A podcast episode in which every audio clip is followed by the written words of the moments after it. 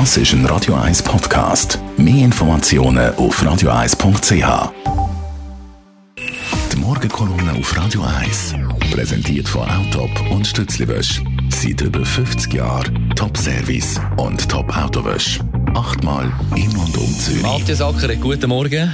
Guten Morgen, Dani. Dich beschäftigt der doch überraschende Abgang vom GC-Präsident Stefan Rietiker nach knapp zwei Monaten. Ja, die Stimmungslage bei GC ist alle düsterer wie das Wetter im Moment draussen.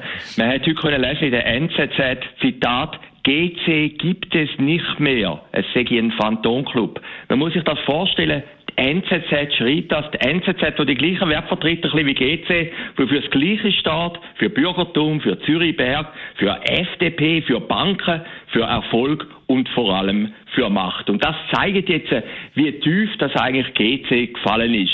GC ist mittlerweile das grösste Jobportal von Zürich. Man sucht einen Präsidenten, einen Sportchef und vor allem einen Financier.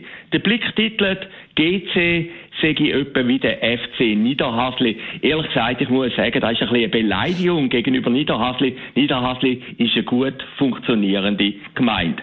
Acht Präsidenten hat man durchgelassen in den letzten 16 Jahren. Der Stefan Riedlicher, wie du vorhin gesagt hast, hat das Handtuch geworfen. Grossaktionär, der Stefan Stüber und der Stefan Anliker, der alte Präsident, ist das, haben gesagt, nein, wir wollen nicht mehr 20 Millionen zahlen, wir wollen nur noch 12 Millionen Franken ausgeben. Also Zahlungslust bei den Grossaktionären ist relativ klein. Und eben, wie ich vorhin gesagt habe, man findet keine neuen Aktionäre.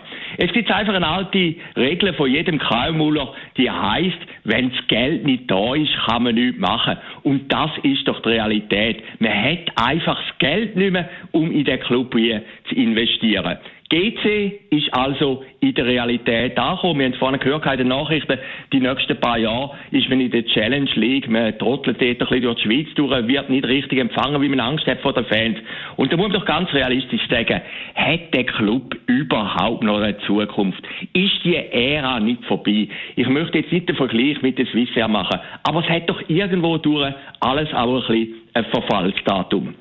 Der Bertolt Brecht, der große Schriftsteller, und der liegt sicher nicht auf der Linie von der NZZ und auch nicht von der GC, Aktionär zu den grossen Zeiten. Der Bertolt Brecht hat nach dem Volksaufstand 1953 in der DDR gesagt, wäre es nicht einfacher, die Regierung löst einfach das Volk auf und wählt ein anders. Und ich sage jetzt äh, frei nach Bertolt Brecht zu GC, wäre es nicht einfacher, die beiden Aktionäre lösen GC auf und gründen einen neuen Club.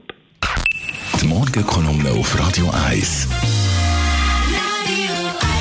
Mit dem Matthias Ackeret, ähm, Verleger und Chefredakteur vom Branchenmagazin persönlich. Jeden Donnerstag zu hören, jederzeit auch zum Nachlesen als Podcast auf radio1.ch und heute Abend. Das ist ein Radio 1 Podcast. Mehr Informationen auf radio1.ch.